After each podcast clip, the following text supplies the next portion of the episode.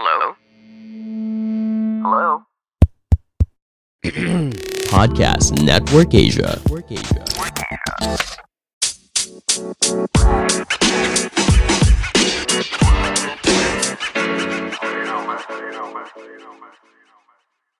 What is up, everybody, and welcome to a brand new episode of the Class Clown Podcast with China Liao.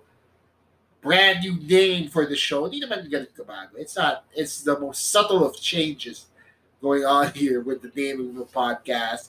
But that just serves as a very special thank you to a lot of people for helping me out with my little effort on a weekly basis. That name is actually the name of the podcast that appears on my poster. And that poster was made by the very incredible people of Podcast Network Asia. That's I'm talking about my producer Nikai, I'm talking about Ryan, I am talking about Gids, our graphic designer, boss Ron and Joseph for helping me out, for producing this little effort of mine on a weekly basis because without them, of course, this would just be me talking to absolutely nobody. But in fact, it doesn't even end up that way because I actually end up talking to people. Over the weekend, Spotify released uh, their rap for podcasters and rap for just us normal Spotify users. And a lot of people, a lot of you guys, have tagged me in your stories, in your tweets, in your posts on Facebook. And I'm very, very touched. I'm actually getting to know all the listeners who I'm not related to. People who are total strangers to me actually listen to this, and it's mind blowing because it shows me that people actually care about what I do here on a weekly basis. So, very, a very, very special thank you goes out to all of you. If you haven't touched your Spotify Wrapped thing, just go on your Spotify account or go to spotify.com slash the and it'll lead you to your app. And if I do appear on the top podcast that you listen to, please tag me because I have a very low self-esteem. And it helps.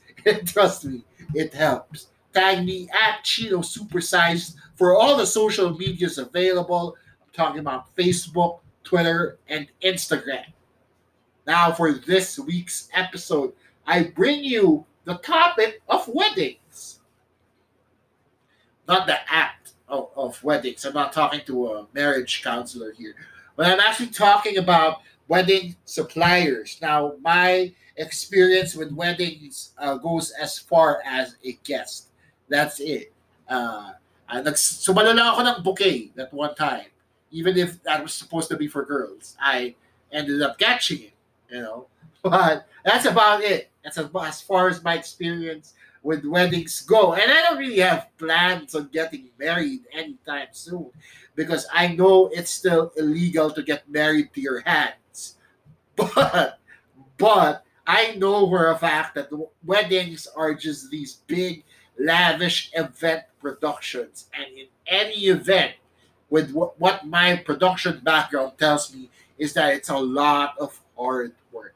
Just a lot of long hours of shoots, of, of refittings, of sourcing material, etc. And the guests that I have on these pod on this episode rather tell me more about it. I'm talking to wedding gown designer Janina Saspa. I'm also talking to photographer Brian Fontanilla, and I'm talking to esteemed wedding host and stand-up comedian and my number one podcast listen to Mr. Victor Anastasio. All three of them are joining me on this episode of Class Clown. So let's jump right in to my episode all about weddings.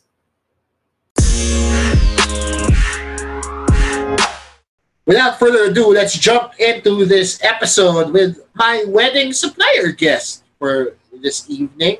Our first guest is a photographer with Chapter One Studios. Let's welcome Mr. Brian Fontanilla. on Class Ground. Hi, Fon. Hello.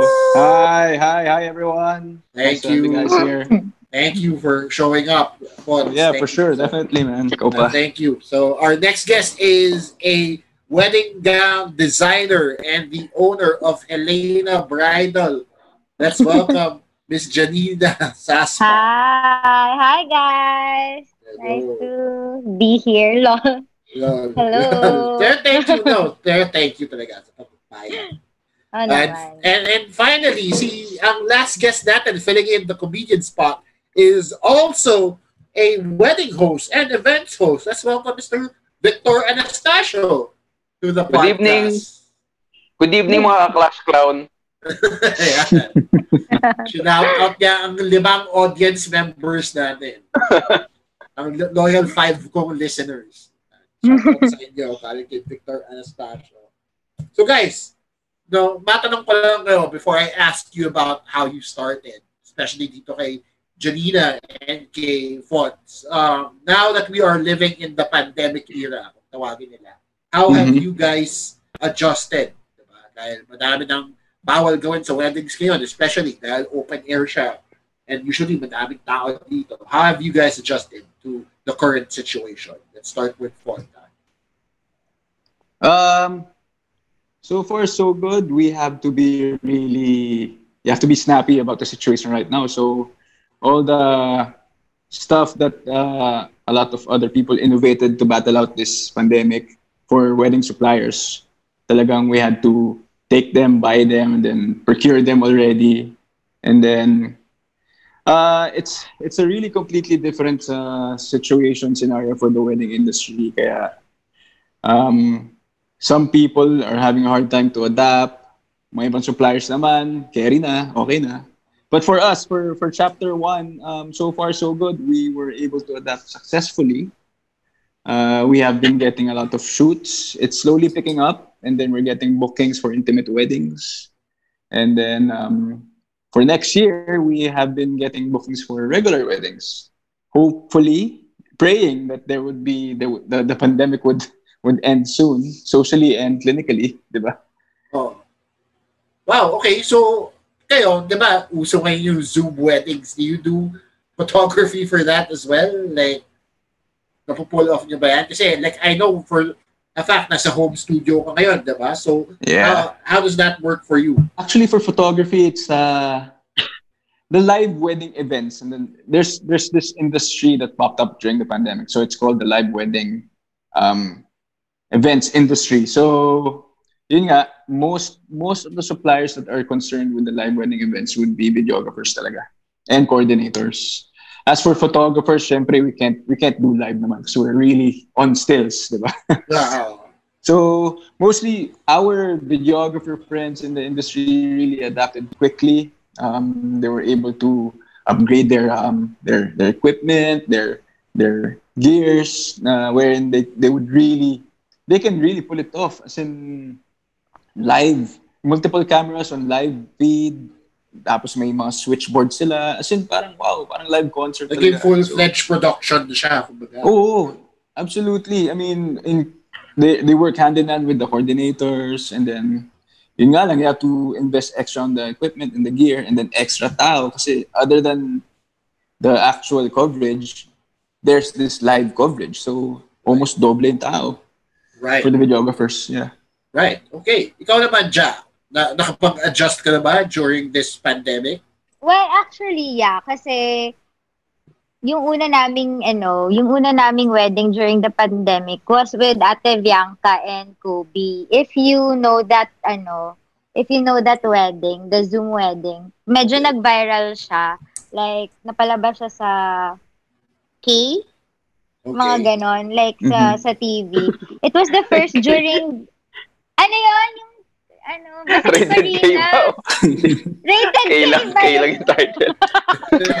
Close it eh. Oo nga, bakit ba? Rated K pala, alam ko ano K eh.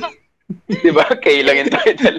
Ah, rated R lang alam ko. Joke. Ayan. So, ano, anyway, yon So, basta parang yun yung first na wedding namin nung ECQ.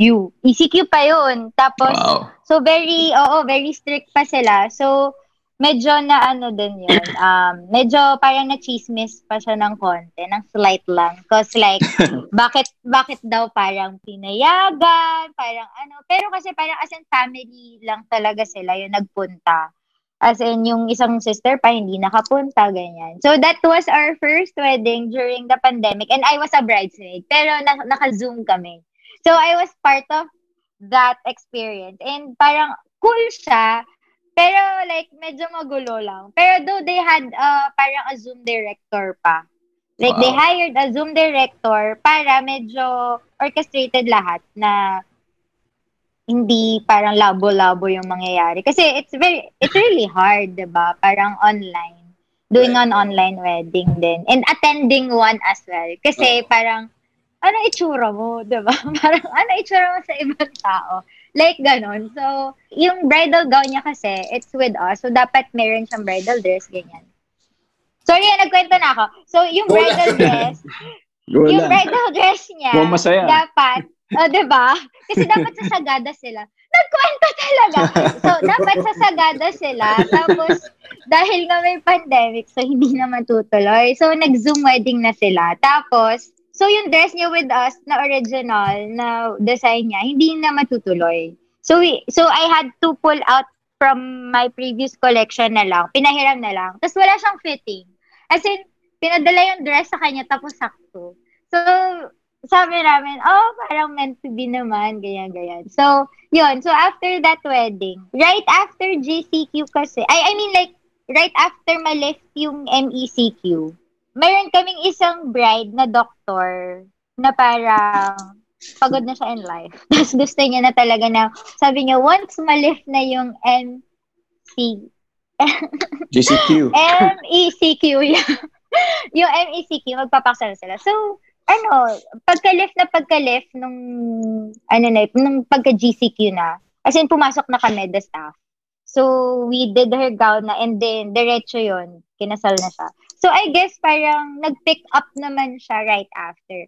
But, syempre, it was hard on us as well as para small business ano owners na paano ba to, para pasweldohin or maging ano ba, mag-generate ng income for our staff during the pandemic talaga, like during the lockdown. Kasi the quarantine was from March to May, 'di ba? So, imagine mo, nagpapasaldo ako but wala ang pumapasok. Parang ganyan. Because I, I don't want to also naman, 'di ba, hindi magpasaldo kasi it's the time na kailangan nila talaga ng income. So, Mhm. nagpa-uwi ako ng, yeah, so we, we had to do PPE suits. Uh, we also had to do mask, face, face mask, ganyan. So, we, we sold, we sold and we donated mga PPEs and face masks. We partnered with other orgs para para yon para mag mag-generate ng income for the business. So that's how we cope up naman during that yung mga times na nag-lockdown. But so far, yeah, like what uh Fot said na parang feeling close. Siya, okay lang yan, to do so. Selena. Kasi parang Yeah. so like Fots or Fota. Joke. Um, Fonts na lang. fonts na lang. Fonts, as in fonts, letter fonts. Parang comic Type fonts. Yeah, Yes, no. yes. Explain Yeah, mo natin okay, yung okay. nickname niya. Sige. Oh. Sorry, sorry, ayan, yun lang. yun lang pala. Yun, yun na. Astig, astig. Okay, Okay. okay naman. Okay. Sorry, aday ko kwento. Okay lang. Okay yan, okay Okay yan. lang yun. Masaya lang to.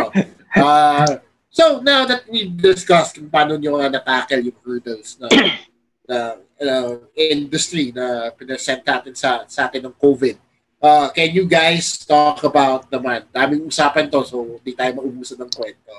Can you guys talk about naman how you actually got started in your line of work uh, to give the audience... Victor, hindi mo tinanong about how he coped. Sa bahay lang naman yan eh. Victor, Victor, Wala. how do you cope? Pag ginagawa mo? Wala, ako bokya ako eh. So, uutang lang ako sa dalawa. Kasi, kasi yung inquiry ko live, live wedding, eh, nung nag-reply ako, hindi na siya nag-reply. Eh, wala naman akong pinapasweldo. So, natulog na lang ako. Okay yan, okay yan. So, yan. Okay yan, ayos yun Yo, ah. tama Oo. lang din yung sinabi ko kanina eh. Ah, sige. sige. Next question, Yo, kung may inquiry siya, di okay. Kung wala, di tulog na lang siya. Diba? Oh my God. Sarap buhay ah. So, anyway. Guys, uh, yun yan. Gusto ko malaman how you got started in in the industry. Start kayo natin kay Victor dahil hindi pa siya nagsasalita. Oh. Kay Victor. Vic, Sige. paano ka nag-first host ng wedding? Ah, nag-host-host kasi ako nung bata. Alam mo yun? So, una yung sa pinsan. Doon naman nag-start yan eh. Host mo yung wedding ni ganyan, pinsan, tapos mamaya, barkada na, ganun. Oh. Tapos, nauwi na dun sa, oh, napanood ko yung wedding ng pinsan mo, ganun, pwede ka bang mag-host? Tapos, ayun na, parang ano, word, more of word of mouth lang eh, usually, pag nag inquire sila. Ay, nandito ako sa wedding ni ganyan. Tapos, ikaw yung pinakamagaling na host na nakita ko sa buong mundo. Kaya, Pero yun lang yung wedding na nakita pa lang niya pala. Oo. Yun, yun pa lang yung wedding na nakita. Pero ganun lang, word of mouth, tapos gi-inquire sila sa... Nag-inquire sila ng number dun sa kinasal. Ah. So, ganun. Sino yung host nyo? Sample. Sample. Ayun, ganun lang. Tapos nagka-pandemic, ayun, bokya. Hirap talaga. Ganun talaga eh. Oo. Ganun talaga. Talaga. Okay, so start, okay, so from Victor, let's go naman to fonts. How did you start sa photography? I actually started photography as a hobby lang when I way back in college. I'm sure you've you've seen me around in school, Chino. Yeah. no? So I was doing, uh, you know, rackets like the block pictures, the, the athlete portraits, etc. Um, I actually graduated BSIT in the LSU, but Oh. then I pursued my my my degree for just a year. Afterwards, I pursued my passion, which is photography. I really love photography, so nga, uh, I didn't actually start with weddings right away. I did a lot of um, commercial and advertising. But then eventually, I realized na parang ang boring ng advertising tsaka commercial kasi kung ano lang yung gusto ng kliyente mo, yun lang susundan mo eh. So wala ka masyadong creative license tsaka yung identity mo tsaka personality mo nawawala eh. You can't translate it into your photos. So I ended up doing wedding photography. Yung unang, when I first launched um, chapter one, I was with Do you do you know Arwin? Arwin Doloricon? Yes. We? And I was with Arwin, I was with Ken Alonso, Right, was oh. with uh, The- so sila, the they were my original- boys. Oh, yun. They were my original partners. Right. But then, uh, eventually, they put up their own. Arwin put up put up his own, his own, and then Ken eventually managed, started managing his resort in Pagudbod and put Right. up his own, ano, um, roving bar, which is proudly Promdi. Chapter One's been in the industry for 10 years already. Actually, nung ano lang, nung October 10, we celebrated our 10th year anniversary during this pandemic. Saya, di ba? So, Congrats. yeah, salamat, salamat. 10 years. Pero Yeah, achievement yeah. yan, 10 years. Oh. Ang Ganda ng Oh, pasabog padalhan namin, na pandemya. Hi, Naken. Hi, plugin si Janina. sorry, sorry. So yun, um, uh, 10 years and so far so good. Uh, we have been really happy. We have been growing. We grow, uh, we became siguro mga 20, 25 na in the team. Um, wow. Wow. Medyo Pero-. Alright. Yeah, yeah, but then, yun nga, uh, 2020 came in. 25, syempre, you cannot, uh, we had to not naman cut loose some employees, but syempre, we had to tell them to, you know, source out from another different um, Right. Source of living kasi wala eh. Uh, our, our industry is in the category 4 of the IATF guidelines. So, we're the amongst the last na nag, ano talaga, naging active. Started doing um, work again. So, malaki talaga yung effect. I mean, we had to give give out portions of our office. When we used to own a, a whole floor, ngayon, half na lang. So, you had to give it up kasi the rent is killing us. Wala nang pumapasok na pera. So, yun. And then the rest of the team, we told them we can do freelance talaga. You can go out, do whatever shoot they wanted to do. Me, myself, I ended up selling longganisa pare during ECQ. Kasi Nice. walang shoot. Hindi ko lang Nice. napatikim sa inyo. Send nyo sa akin yung mga address nyo, papadala ko longganisa sa inyo. Ay, Yun, yan. yun. Ako dyan sa Yun. Longganisa. Tapos, Yan ang pinaka-photogenic na langgunisang makakain mo. Ayun. So, yun. Um, 2020 has been tough, but uh, we're looking forward for 2021. Everything's Nice, gonna be nice. better. Our only way is up, di ba? Not down. Yes, So, positive outlook. So, sorry, Yeah. babalik lang tayo dun sa sa background mo. You said you started in commercials and in, in advertising. So, Yes, yes. how ano yung nag-draw sa'yo sa weddings? Like, why did you choose weddings to focus on? Um, okay, sige. The thing with, ano kasi, the thing with the commercial and advertising photography, the only people that you get to see to appreciate your work would be the client. Right. And, um, syempre, every, the relationship with your client is not, is plainly professional. Um, ano lang talaga eh, very, very monotone. Kung, kung gusto nila yung gawa mo, okay, tapos that's it. Wala nang follow-up.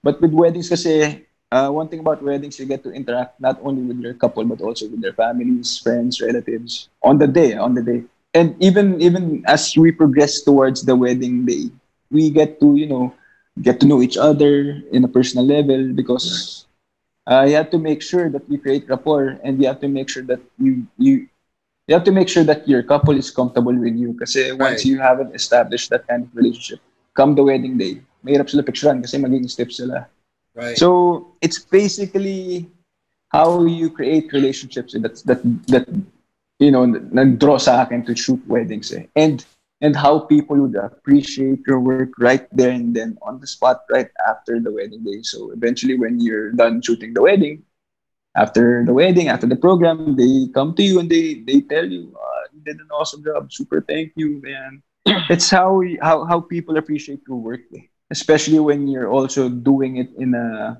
professional with a touch of a personal ano, eh, sense eh. So, and masaya siya. Masaya siya. Sobrang masaya I siya. bet. Kasi hindi ka tatagal ng 10 years na hindi ka matutuwa dyan. Diba?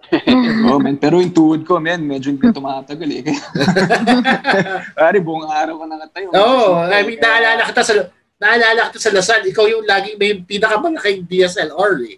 As in, Oh, yung lens mo, lens talaga eh. So, parang, Kaya, eh, Grabe- ngayon nga, grabe yung lumabas, yung nag-revolutionize ng, ng mirrorless cameras, we all went to that. Kasi as wedding photographers, buong araw mo dala yung camera mo. So, ngayon, pare, yung kamay ko mas malaki pa sa camera. Pero, syempre, nakatayo pa rin the whole day. Takbo doon, takbo dyan, load dyan, load doon, picture-picture. Nakapagod, sobrang nakapagod. Pero, uh, I think 10 years is uh, it's a good number wow, so, already. more than So ako ngayon, medyo medyo back-end na ako ngayon. Editing, tapos uh, layouting, and Right. then accounts, talking to couples. Most of Right. the legwork, yung mga shooting that day talaga. Ano na yun, mga bagets na yun. Right. No. So, kilala mo ba si Ayo? Ayo Mendoza? Yes. ni Hadi? Yes, oh, yes, Ayo yes. is one of my partners now. He's actually Nice. the lead editor. Yes. So, oh, kami wow. dalawa during a wedding, siya yung, siya yung naglalatag ng, Wow. Ng pictures for an on-site. Ako naman yung nagkukulay. So, kami yung, yung mga nakaupo. Tapos the rest, sila na yung kaya Alam mo kaya naman. yung older people, eh, older generation. Oh, older lang, pero not old. Ah. Not old. older lang. Hindi ko naman sinabing old eh. Naman. Then, no. So, okay. Eh, Doon sa, from what Fontas just said, si Janina naman, punta tayo sa'yo. How did you get started as a wedding designer? Kasi napaka-specialized na ano yan, eh, di ba? Na suotan yan, di ba? Like once mo lang gagawin and stuff. Yeah. So, so paano, ka, Um, paano ka nag-focus doon sa ganun? Well, actually, parang yung course ko naman, I've been into fashion design naman since Wow. bata pa. So, I took up, ano, uh, BS Clothing Tech in UP Diliman. Just because yun talaga yung gusto na. parang yun talaga yung gusto ko. So, after yon um, nag-intern ako for uh, sikat na designer. So, wedding industry, si Miss D. If you know Sino Miss? Deluz. Si Miss Ah, Deluz. Yeah, yeah. Diba? So, yun. So, mm, diba? yeah, pero si City din kasi, clothing tech din si Miss B. Ano siya, ah, yung mga prof namin, yun, batchmate niya. So, doon kami nag-intern nung during, parang, yeah, during third year or hindi ko na alam. Basta anyway, yun. Kasi nag-extend ako eh. anyway, yun. So, parang, um, I feel yeah, you. So, diba? So, after nun, um, so nag-intern ako kay Miss V. And then, hindi ko siya, parang hindi ko siya talaga uh, in-expect na doon ako mapupunta na industry. Kasi, na-in love lang ako sa bridal designing. When I was under nga the internship, sa sa internship ko with Miss B. So, I guess doon nag-start.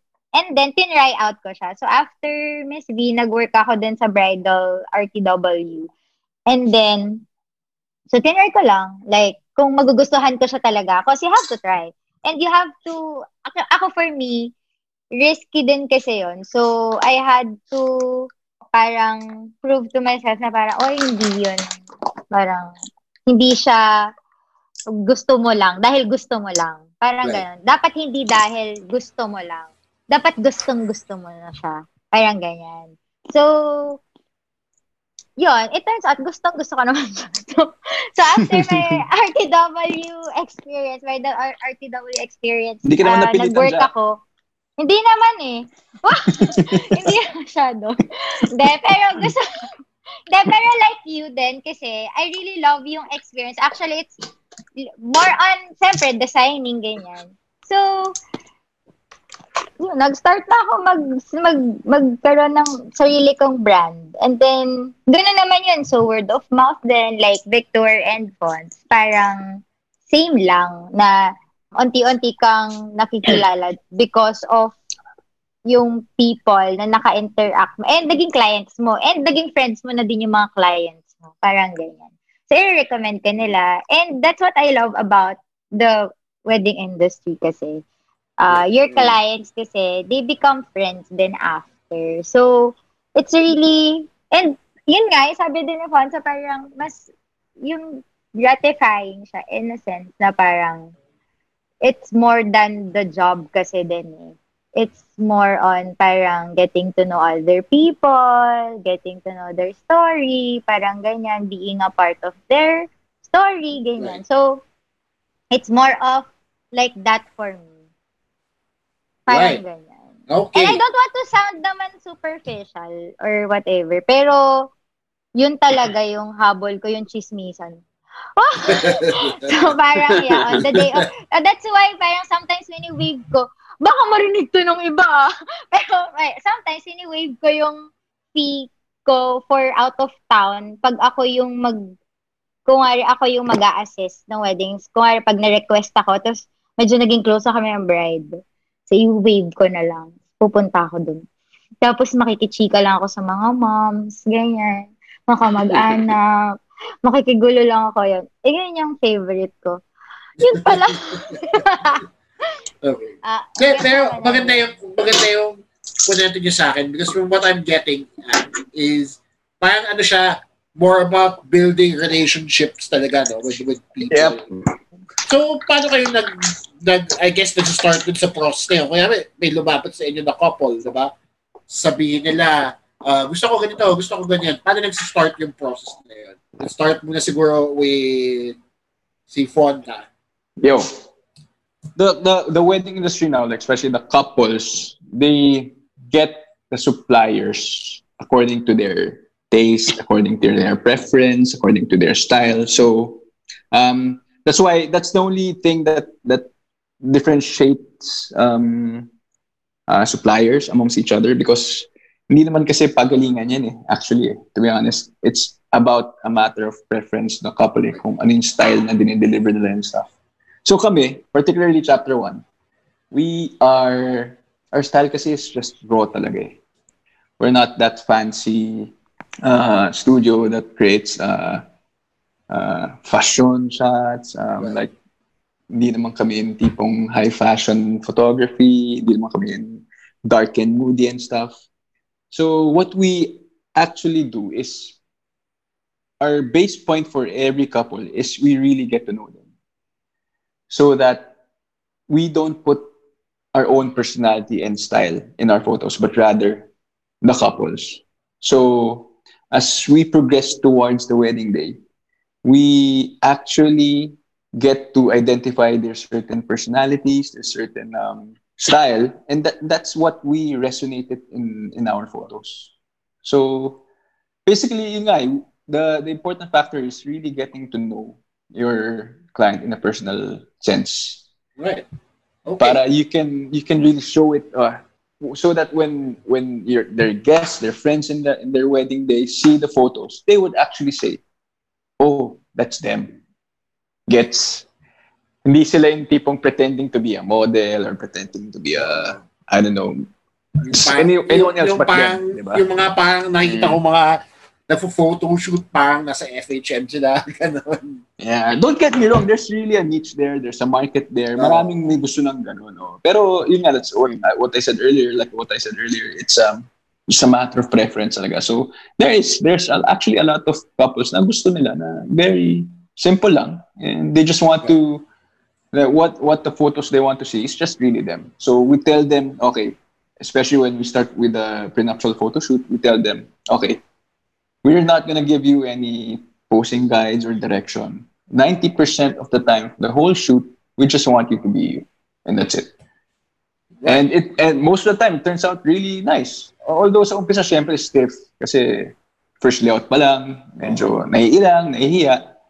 So, as in, as the day goes by, medyo nagiging comfortable sila. And then, yun nga, they, they really, they just be themselves. Pero kunyari, pag third layout pa lang, medyo stiff pa rin. That's the only time na nilalabas na namin yung tequila at red wine. Para medyo, ano talaga, maluwag talaga sila. Medyo Oo, pa- komportable talaga. Papalusen. Oo. Correct, correct. Yeah. So yun, that's that's how we start our I don't know if I was able to answer your question, pero that's No, no, no, usually how we perfectly. Okay. Uh, uh, nasagot mo perfectly. All right, before we get into the other answers for this episode, let's cut right into a break and tell you more about the amazing things Podcast Network Asia has to offer. Hey, let's take a break from all this wedding talk. Ima- imagine din nila lang ito yung homily ng pare sa simbahan. Right? And let me tell you more about the amazing shows on Podcast Network Asia, starting with, of course, my good friend Victor Anastasio and his show, Sabayan with Victor. Now, on Sabayan with Victor, he features all people from all walks of life as they talk about everyday things from his unique perspective. Join Victor Anastasio and his bevy of hosts, or sometimes himself, every week on Sabayan with Victor, wherever you get your podcasts. Join him for that intellectual well.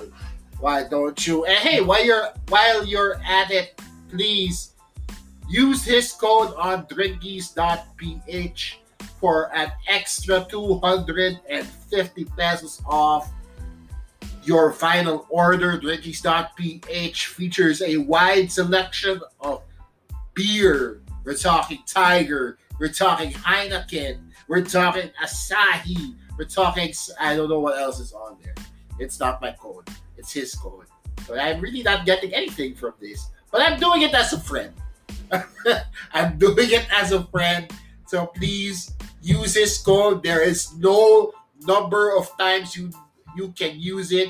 You can use it for as long as the period is active.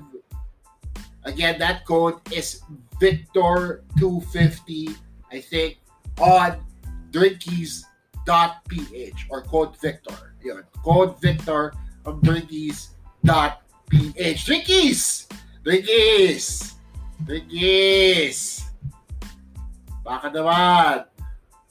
They- It's not professional. Anyway, back to more of the show with my guest talking about weddings. All right, back with more wedding goodness on Glass Clown. Ngayon naman punta tayo kay Victor, di ba? Dahil ikaw ay isang wedding host, syempre kailangan mo usapin yung couple. Ah. Woohoo! Diba? So paano mo Oo. paano mo binibuild yung relationship na yun? Like tinatanong ba nila sa'yo, oh, paano ko ba mag-host? Ganyan. May questions bang ganon? Or usually ikaw na bahala dun sa hosting style? Ako sa inquiry pa lang, like pag nagtatanong sila, do you have any sample videos? sinasabi ko na na, ay, sorry, wala kasi busy lahat tumawa masyado eh. Parang pa-joke, pero yung sinasabi ko talaga yun. Sorry, wala akong videos kasi busy lahat tumawa eh. So, kung game pa rin sila, game. Kung hindi, parang alam ko na na, ah, hindi ako yung host na gusto nito. Kasi gusto ko yung ano eh, napanood na ako. As a comedian. Kasi yung hosting ko mal... Oo, or sa previous previous hostings. Okay. Kasi alam nila na yung tone. So usually yung mga couples na nag inquire sa akin, mga nanonood ng Comedy Manila or mga napanood na ako sa ibang hosting. So ganun din yung personality nila.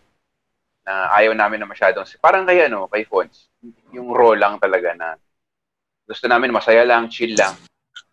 Tapos pag minimit na ako ng event organizer for, for the program, usually ini-interview, oh hindi usually, lagi kong ini-interview yung couple pagkatapos ng love story nila. Yun yung masayang part. Kasi na, na, nakikilala mo talaga sila eh. Oo. Minsan hindi ugma yung kwento nila ganun. may version yung lalaki, may version yung babae. Ang awkward, Pero yun. Oo. Kikilalanin ko lang, tapos add ko sila sa Facebook para ma-stock ko sila, ma-stock na rin nila ako. Para may ano lang, may rapport lang bago the wedding. Basta sinasabi ko lang, basta relax lang kay wedding day. Kung may, kung may maling mangyari, hindi nyo malalaman. Parang ganon. Kung may technical difficulties or ano. So, yun yung masayang part na may relationship na kayo na same kayo ng ano eh, parang same page yung gusto na lang. Ako naman, hindi naman ako serious mag-host. Kasi mahir nahirapan ako eh. Okay, Ja, ikaw, paano mo sila start? Dahil ikaw, wedding designer ka, di ba? Wedding Mm-mm. gown designer ka. So, syempre, yung sa'yo, very before pa the actual wedding. Nag-uusap Yeah. na kayo nung couple. So, paano nagsa-start yung process para sa'yo? Um, yeah, actually same lang naman din with fonts. Totoo naman yun, na parang Very every couple naman, Yes, every yes. bride naman, Galing ni every bride, 'di ba? Ang actually i-replay mo na lang yung sinabi niyo. Oh, same lang pala. Okay, next question. Ayos, ayos. Hindi, um, parang same lang din naman kami in this, parang, ano ba, parang ko explain. May styles din kasi yung bride Mm. na hinahanap, syempre, di ba? Oo. Parang hindi naman din yan para, so may mga bride na gusto ng glam, may boho, may simple lang, may mga Right. modern, ganyan. Beach, ganun. Oo, super beach. Ganyan. So, iba-iba. Um, so, parang, parang more on pinipili ka nila. And then, usually, decided naman na sila or gustong-gusto ka na nila. Pero, kailangan mo lang silang i-interview para malaman mo din kung ano yung expectations nila from you. So, doon na din papasok yung designing, ganyan. Yung sa amin kasi, mas matagal na process, I guess, kasi six months yung minimum namin na month, yeah. Ano? Well, if super simple lang naman, mga four. Kasi you need to fit it talaga.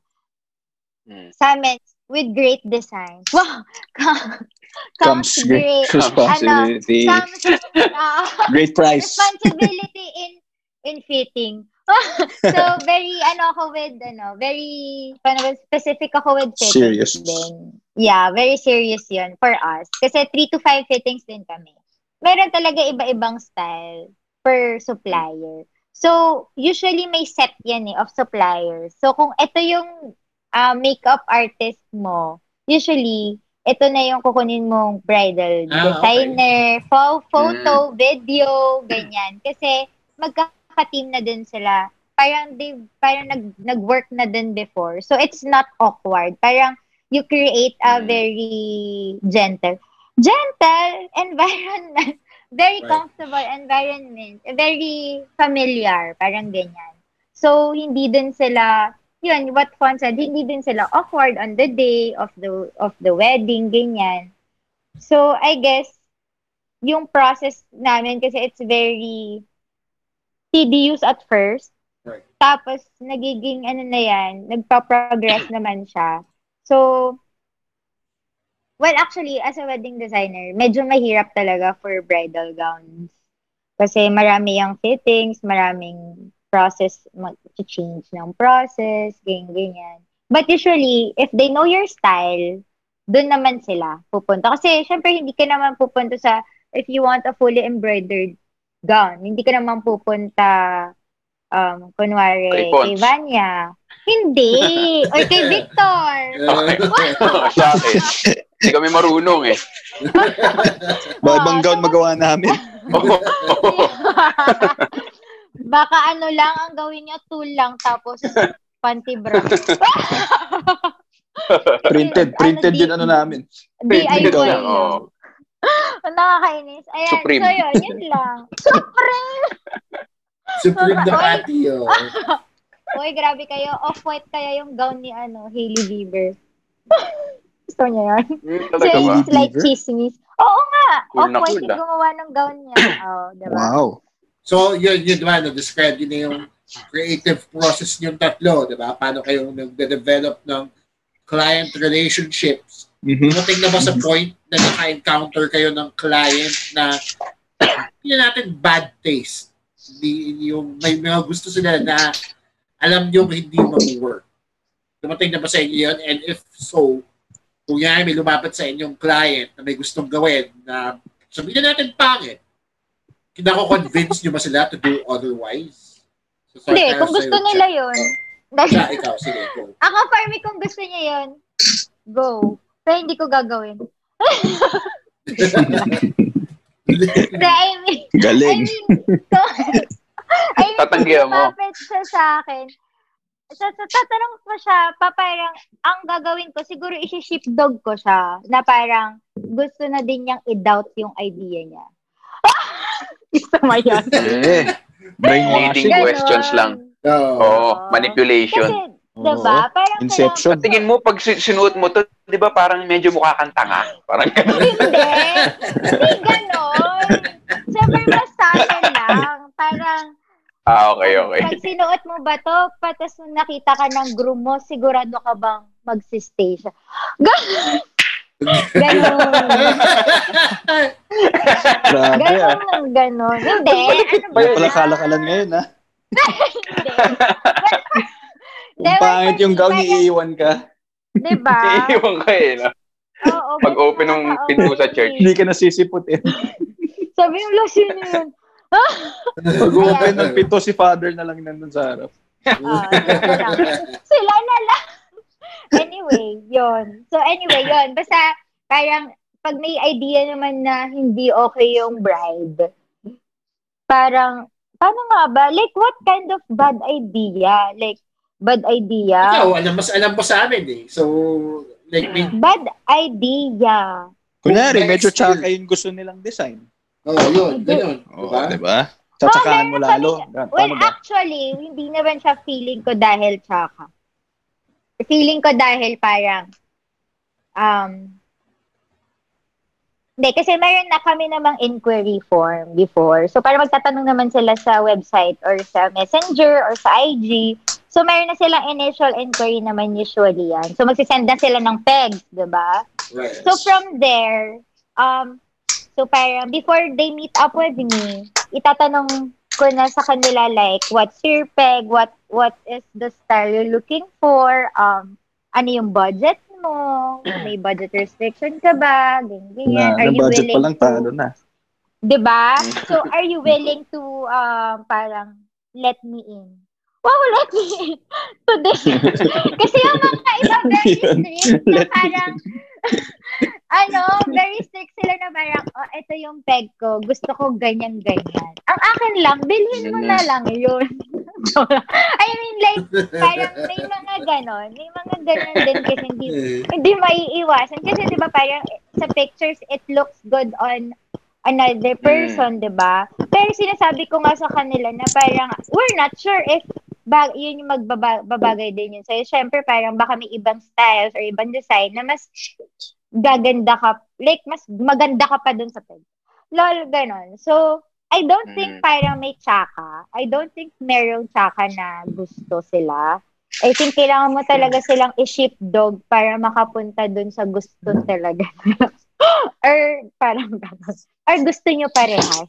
Okay, so Fonz, ikaw naman, uh, how do you Yo. deal? Yeah. Pareho ba kayo ng approach ni Janina? Nagma-mind wash ka din ba ng mga tao? Ay, grabe.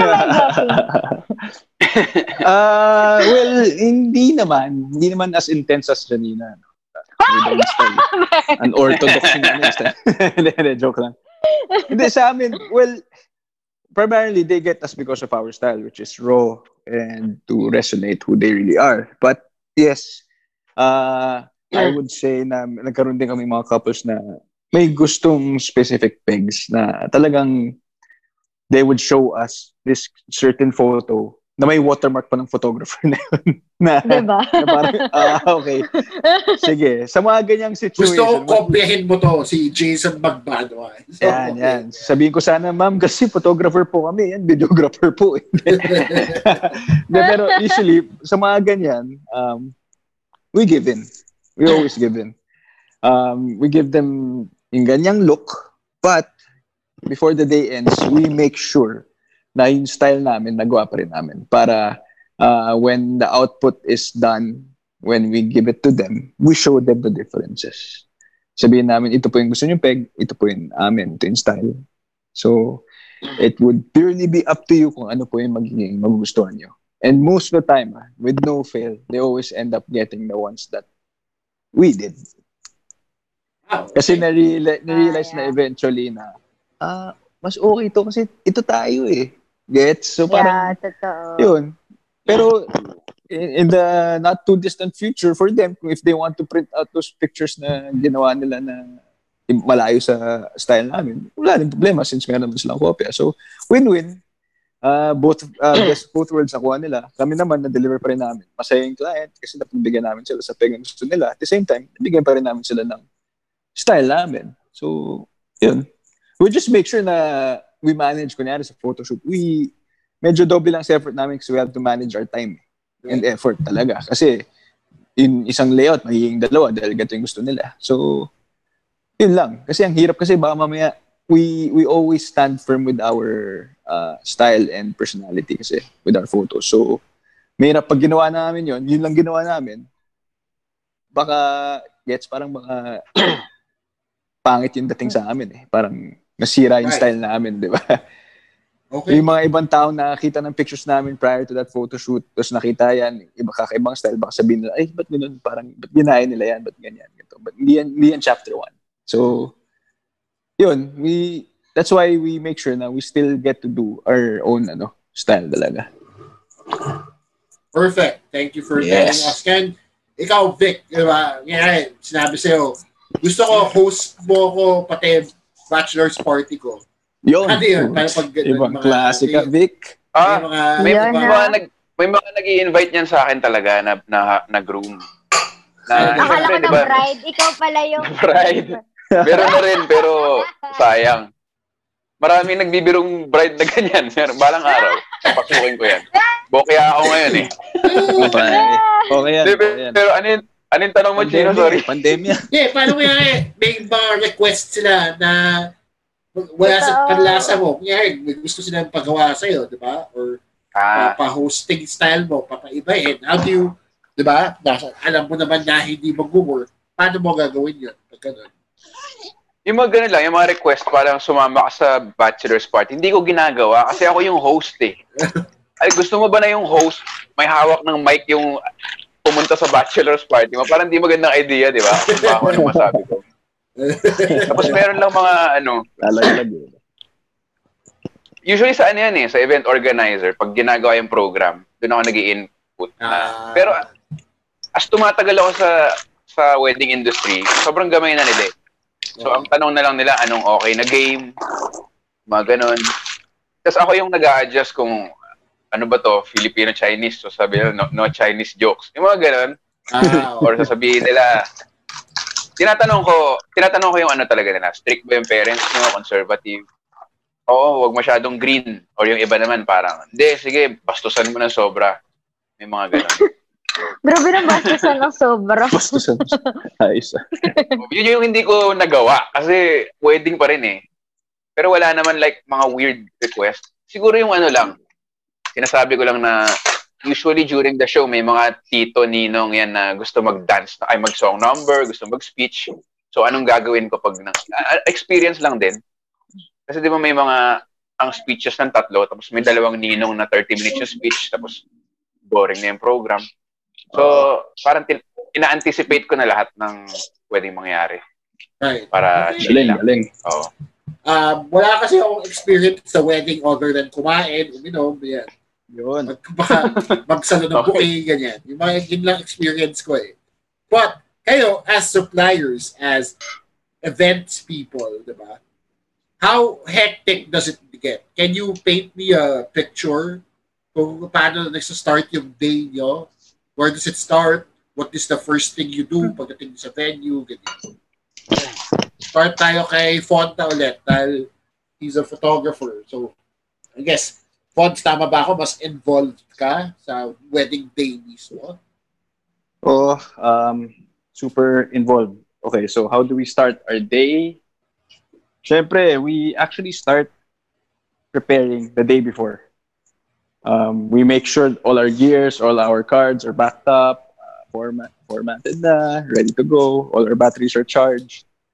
And then um, all the necessary uh, equipment are already packed and in the car. Tapos, well rested. So that's how we start talaga. Come that the the day of the wedding talaga. Yun, um, we all convene into the office, in the studio, tapos sabay-sabay pumunta sa venue. We all have breakfast together as a team. And then right before we step inside the hotel or the prep the preps area, Right. what we usually do is we pray together talaga. Okay. So we start uh, doing our passion, our work, our job with the prayer. Okay. After nun, um, tuloy-tuloy na. So we set up our, we go to the the bride the bridal room. We say hi, courtesy call, we introduce the team to the, the other team members na hindi nakilala ng bride or ng groom during the prenup. We introduce them and then we set up and then we identify each family member, who's the mom, who's the bri- uh, bridesmaid, who's the maid of honor. And then after identifying them, we get to start our photo shoot na. So individually, they have their uh, roles. So who's who's shooting this? She's shooting that. Ganyan. Me and Ayu would be setting up our tables and our laptops to for editing. So yeah, so medyo uh, intense preparation talaga eh. Kasi you, you start preparing the day before. yeah. And then, the, come the wedding day, ayan na, intense na. Whole day, lakad. You have to follow a certain day schedule. Yun lang, yun nga. We, you also get to, before we go up pala, we have to say hi or get to go to the coordinators if it's, we're clear to go up into the preps area. And then we ask for a day schedule, a copy, so that we're all ano, aligned. Everyone else, like the videographers, the coordinators, us, we're all aligned with the day schedule. Tapos yun, yun, that's how, that's how intense the wedding day is kasi grabe yung schedule you have to follow it eh. strictly follow it eh. normally it starts with the makeup artist so pag kunyari ang makeup artist malate wala na domino effect na yan tuloy-tuloy na yan so yun nga so as soon as we get the copy of the day schedule any um tawag dito anything that needs troubleshooting this is what's nice about the industry eh. anything that needs to be um fixed, we all help out each other.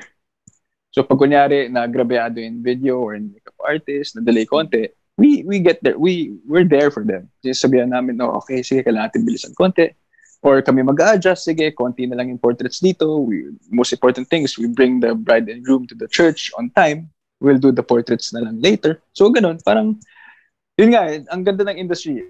Everyone's friendly, everyone's nice, everyone's helpful, walang walang awayan, walang, walang walang bangayan, walang rivalry. wala, wala, wala masyado. Although meron kahit konti, pero iba eh, iba in the the culture of the wedding industry is so different na parang the, the marketing is so saturated. Ang daming kinakasal. So, alam mo yun, to, up to the point na kailangan mo na magbato ng ibang Ah, couple right. sa O, kasi hindi friend. mo kaya lahat. Ganyan, Diba?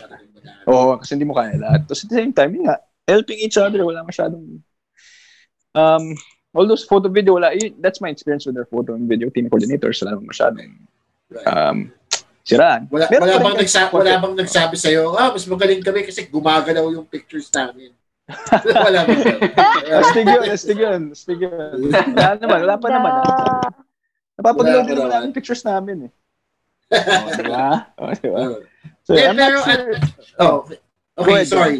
Matanong ko lang. So, kayo kasi, dahil ikaw ay photographer, you're part of photo- photography team, ikaw, from the church to the reception, kasama ka talaga sa lahat eh. Diba? Yes. So, yes. how Oh. how long does that usually take? ano y- ano, ano Ah. na yung nagawa mo in that span of time? Uh, the usual coverage talaga is 12 hours. eh. Wow. So 8 to, you come in, at, we normally come in 5 hours before the ceremony. So if the ceremony is at 3 p.m., we come in at 10 a.m. And then, yun, 10 to 10. 10 to Wow. 10. So, syempre, hanggang reception, after ng program, maghihintay ka pa, uh, you have to wait just a little bit for the after party. Kailangan picturean yung mga mga to na lasing kasi hahanapin sa yan. Oo. Oh, so you have to you have to stay behind like, at least an additional 20 or 30 minutes just to make sure you capture those moments kasi yun talaga minsan hinahanap eh. So ganun katagal, ganun katagal. Right. So wow. Lala. nakapagod siya, nakapagod. Pero yun nga, like I said earlier, at the end of the day, at the end of the program, kapag medyo nakainom na, lalo yung couple. Sobrang music to our ears to say, to hear na you guys are Mm. awesome, you, get, you did a good job. Tapos they would hug you, they would they would tell you that I will recommend you to our friends. Ganun eh, iba yun ano. Yun nga, you're gratified, Mm. right? Instantly. After a long day's work, instantly you get gratified. Right. Diba? Okay. Ikaw, ikaw, Ja, um, dahil ikaw ay designer, are you involved still dun sa actual wedding day or di na? Mm, sometimes, yes. Well, actually, parang mas preferred ko din talaga na nag-assist on the wedding day. Lalo na kapag medyo marami kaming ginawa ng dresses dun sa wedding ngayon. Kung wari, we did the wedding gown and the entourage. So, mas maganda pa rin na we assist on the day para lang if may aberya, like may standby na mag, kung wari, may mga hooks na may biglang lumuwag, mga ganyan. So, may mga ganun lang. But, dapat ready na siya talaga to wear. Kasi, um, ang last fitting naman nila, usually, it's a week before. Sometimes, kapag, ano talaga, yeah, a week before talaga ideal, kasi they get it na. So, before their wedding, a week before their wedding, okay na dapat talaga everything. Tapos, sometimes, ang nangyayari, um, we just uh, assist on the day kapag may mga change in costume. Or, hindi naman change in costume. Or parang may second look, ganyan. So, uh, kung wari, merong mga brides na meron kaming, hindi ko, hindi ko alam kung gagets ng guys to, ah. Pero, hindi ako nagiging sexist. Pero parang pag sinabi mo kasing wedding gown, minsan parang puti lang sa kanila lahat yun. Parang, kahit i-explain ko na explain, parang wala naman. So, um, so kung wari, mayroong isang bride na first look niya is very ball gown or medyo wide yung skirt. Flowy, ganyan. Tapos sa reception, tatanggalin niya yon Tapos magta-turn into, um, Hindi nga namin napapansin yan masyado, no? Oo, hindi Paglalaki. Diba? mapansin yun eh, parang ibang bride pala yun eh, no? Parang pag pi- in-switch na ibang bride pala yung pinagod sa reception. Parang hindi nyo pa rin mapapansin for sure. So, ayun.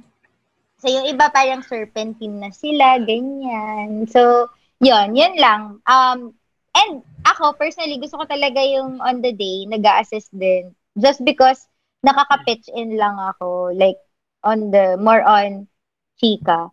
Lol, uh, with the, ano, mga muwa, with the photographers, yan. So, halos kilala, like, kilala ko naman usually yung mga photographers na kasabay namin yan, yung mga friend photographers namin, sila Lex, sila Lo, um, sila Nicolai, sila, yeah, sila Toto, yan. So, sino pa ba? Basta marami sila, FJ. So, yun yung mga mood kasi namin. So, yun yung mas kumukuha sa amin na mga um na mga bride. Yung Ja, sino yung bagay- favorite photographer mo? Oy, grabe! Walang Uy, ganun. bakit? Bakit? Ah, wala bang ganun? Wala akong favorite. Yung next question, ga- yung next question dyan galing kay Victor. Sino daw favorite Ay. wedding host? Yeah. Thank you for um, having me in this podcast. Um, hindi, walang ganun. So, yun. Yun lang. Um, I'm sure kayo nakaka-encounter din kayo ng mga clients na difficult, na very controlling, di ba? Gusto nila certain way yung wedding nila. And as people who are in this industry, um, how do you deal with that? Kaya uh, yung client, uh, difficult siya, maarte, or madaming pinapagawa, na, na may mga ways ba kayo to deal with that? Start tayo sa'yo, Jack, dahil ikaw ay gown designer. Ah, so Chino, thank you for having me in this. Ayaw mo talaga sagutin, ha? Okay. Umalis eh. Umalis. Hindi, okay lang. Um, I think for me kasi, it's part of talagang being in the business, in the bridal business. Kasi you should understand na ang wedding, it only happens once. So, very yung pressure for the couple, for the uh, suppliers, um, mataas talaga yan during the wedding, during the whole preparation. So, syempre, ako, I think siguro na lang din as a client. So, meron talaga mga, I don't, I won't say difficult clients. I'd say na parang yung expectations nila hindi lang same with yours. Parang Okay. ganyan. Wala akong bridezilla. Actually, parang ang mga moms pa nga yung medyo, ano eh, mas, Correct. ano, yeah, di Mamzela. ba? Medyo. Medyo, Mamzela. yeah, oh. Ah, talaga. Mas sila, yeah, mga mamaro. Sino-sino mga nanay ito? Ah, sila miss. Ang pangalan. Hindi, ano sila, parang pag bride sila kasi parang pangit din yun na merong negative note. Parang may ganyan. Parang may branding yung mga bride sila. Walang Right. ganon. Walang bride sila. Kasi kahit grooms din nagiging ganon din. sila. Correct. Ah, Diba? May couple Oo. sila. Walang, ga- parang wala siyang, walang ganon. It's just that some people are more anxious than others. Parang ganon. So, I guess it, minsan kasi nasa context din na kung nga pressured sila within the family, like may mga nagpe-pressure sa, na ibang tao sa kanila na parang dapat maganda yung wedding mo, ganyan-ganyan. So parang pinapasa, actually it's parang energy lang na pinapasa lang nila sa'yo. parang gano'n. parang negative energy lang na nakukuha nila from other people. Right. Tapos papasa lang nila sa'yo. So, I don't think, I don't believe in bridezilla. Fons, tama ba yung sinabi niya na it's always a matter of perspective and etc. Yeah, yeah. Um, actually, it's really relative. Eh. Like, uh, sige, I second her, ano, ah, her opinion about that. Um, I would agree, actually agree na wala talagang bridezilla. I think it's normal for like couples or brides and groom to get stressed talaga on that wedding day because they invested so much, not only money, but also time and effort. So, as for us suppliers, we are on the higher ground to be as to be uh, more tolerant on that. Eh. Parang Yes. we're in the we should be understanding about this. Right.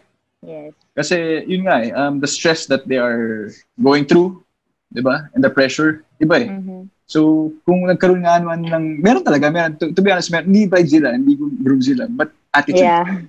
There would Yeah. be definitely attitude amongst all our couples, uh, brides, groom. Meron talaga. But um, it's only a matter of how you would handle it.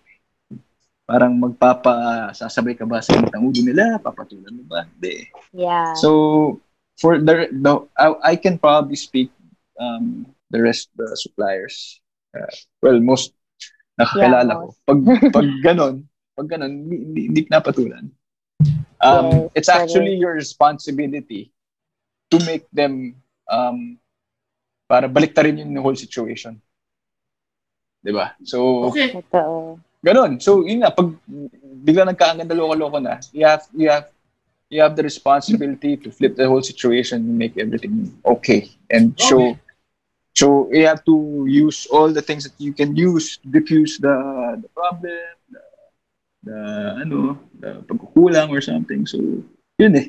You're in the upper ground talaga. You're Right. seeing the whole situation that they don't see it. Okay. So, yun. Sige. Ikaw naman, Vic. Vic, Ako bilang host, ano eh, swerte rin kami kasi prepared na lahat. Oo. Yun. Di ba? Oh, Oh, actually, prepared na. oh, actually, in- nung una kitang nakita nag-host ng wedding, dumating ka parang 3 o'clock ng hapon eh. Relax ka lang doon, diba? Sa tapos na yung church, ganyan. ano lang, uh, more of sa sa crowd yung sa akin eh, sa audience. Oo. Kasi pa, ako, in, hindi ko pa na-experience yung Bridezilla kasi nga wala ako sa preparation stage. Oo. Tsaka pagdating mo doon, parang sinasabi ko sa kanila, parang ano eh, parang extension ka lang nila. Oo. 'Di ba? Kasi sila naman talaga yung host, 'di ba? Kung may party, sino yung host? Yung celebrants. so parang hindi ko siya ginagawa about me. Kaya ina-anticipate ko yung, oh, pag magpa-games ba kayo, game yung mga kaibigan nyo.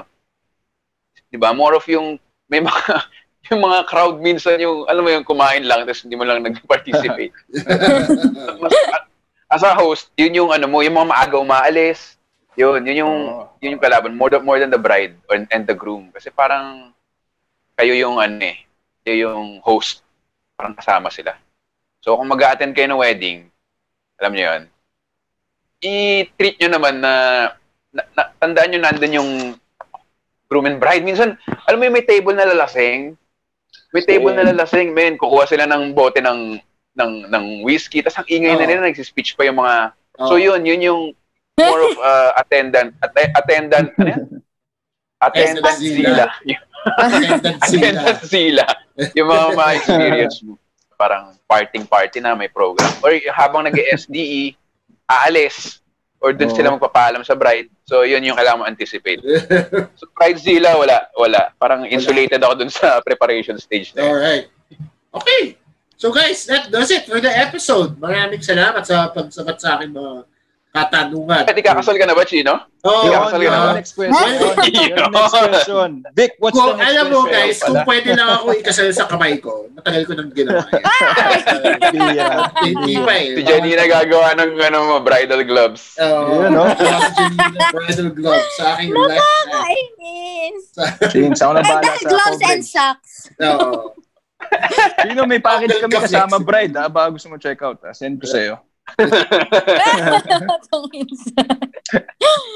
Alright. Thank you very much to my guest, Brian Thank you. Fontevilla, Thank you. Janina Thank you. And Victor Thank you. Anastasio. Guys, baka gusto you. promote yung mga businesses niyo. Let's start with Janina.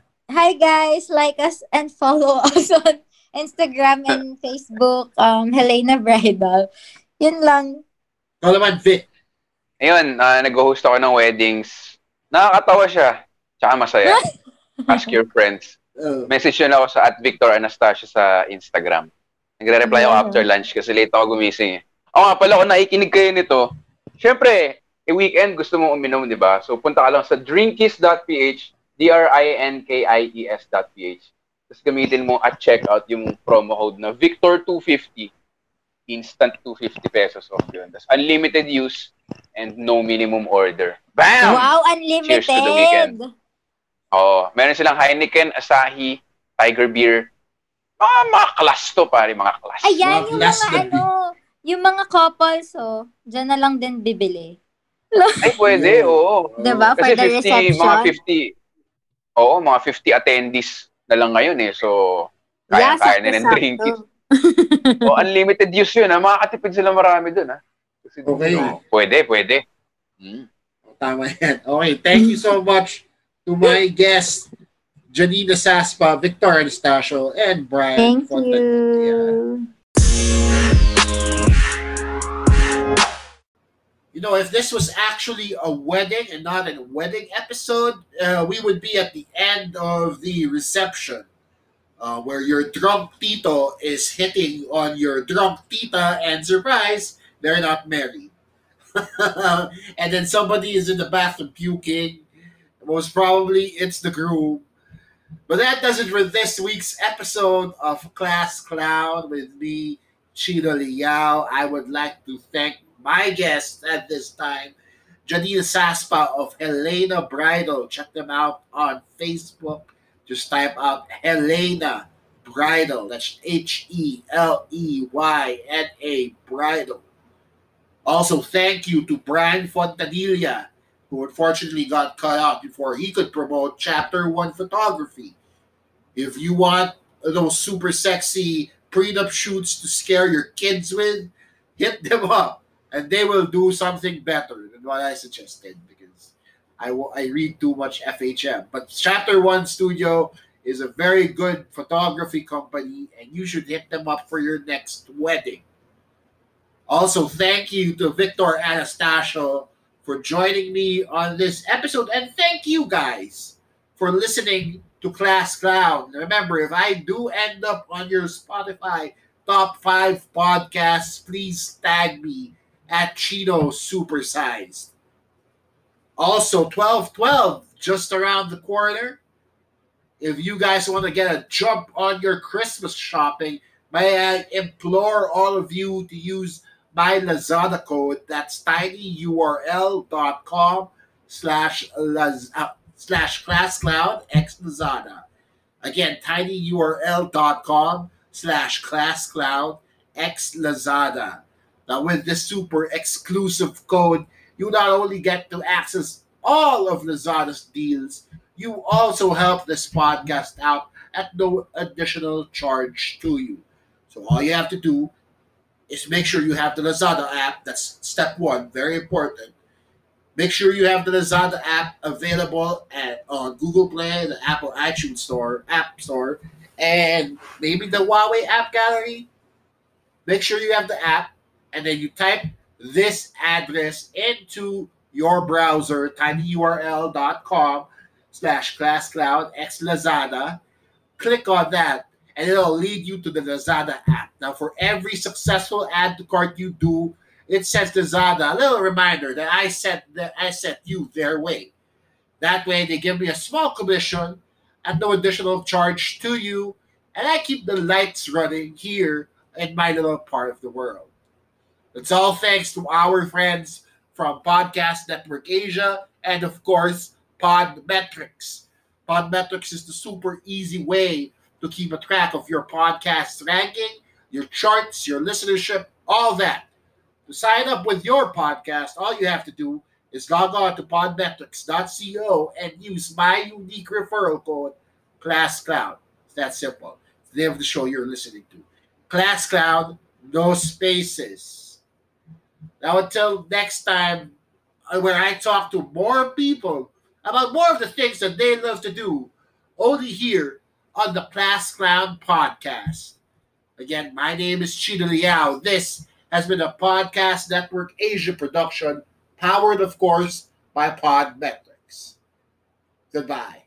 The views and opinions expressed by the podcast creators, hosts, and guests do not necessarily reflect the official policy and position of Podcast Network Asia. Any content provided by the people on the podcast are of their own opinion and are not intended to malign any religion, ethnic group, club, organization, company, individual, or anyone or anything.